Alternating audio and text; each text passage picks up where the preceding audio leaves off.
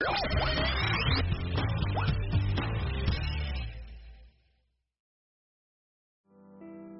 Radio xin kính chào quý vị thính giả nghe đài thương ái. Quý vị thính giả đang nghe truyện ngắn Ba đồng một mớ mộng mơ, tác giả Nguyễn Ngọc Tư, được phát trên kênh YouTube Hẻm Radio.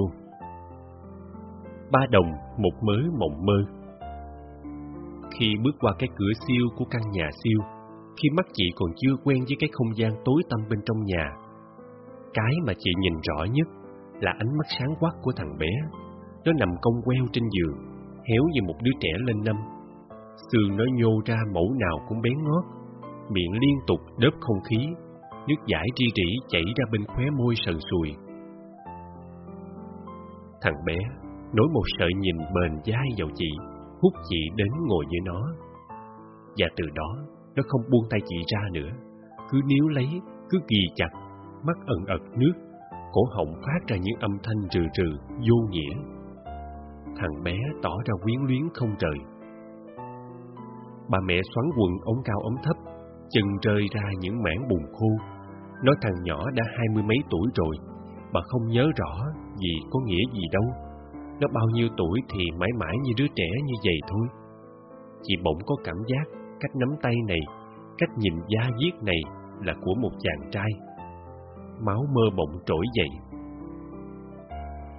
Nên chị nán thêm chút nữa, trong khi những tình nguyện viên khác trong nhóm công tác xã hội đã lên xe ngồi chờ. Chị muốn biết thằng bé sẽ nói gì với chị. Cái sự chị sắp đi khiến nó kích động dữ dội, cơ thể co giật, mặt méo xịt, miệng há to và nước giải chảy ra ròng ròng. Nó đang cố nói, chị cố đợi một âm thanh khác với những tiếng trừ trừ tuyệt vọng. Chị ghé tay vào gần, rồi gần hơn nữa, đến nỗi tai chị gần như chạm vào môi nó. Và nó nói bật thành tiếng bằng tất cả tinh lực. Chị ra xe, quệt nước mắt, chị gượng đùa. Trời đất, tưởng đâu nó mê mình. Đùa, vì chị không mơ mộng đến vậy. Chị mong nó nói ở chơi. Nhưng suốt buổi ngồi với thằng bé, thấy nó nhìn mình khi dịu dàng, khi rát bổng, làm những cử chỉ khi triều mến, khi riết trống. Chị không bao giờ tưởng tượng là nó nói tiền. Có người nghe chuyện nói đáng đời, ai biểu lãng mạn chi.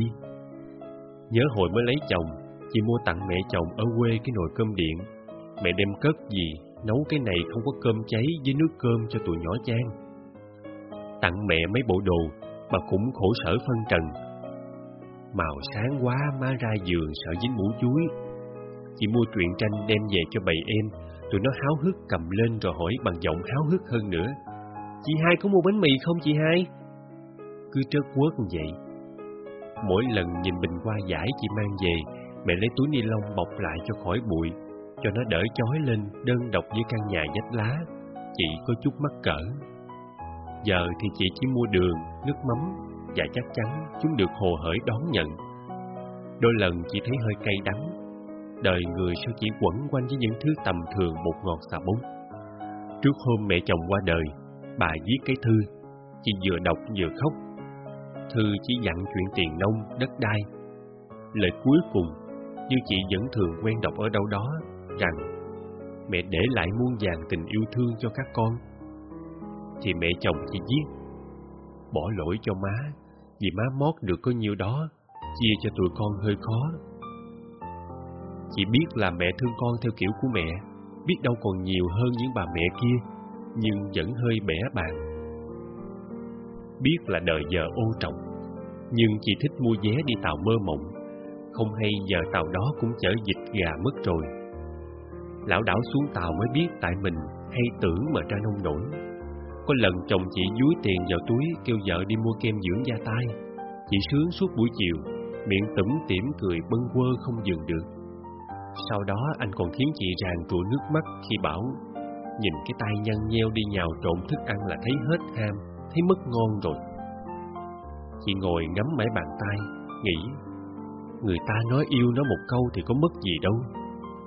Tôi xin người cứ gian dối, cho tôi tưởng người cũng yêu tôi câu hát đã có thời chị ghét. Sao giờ thấy đúng ý mình quá?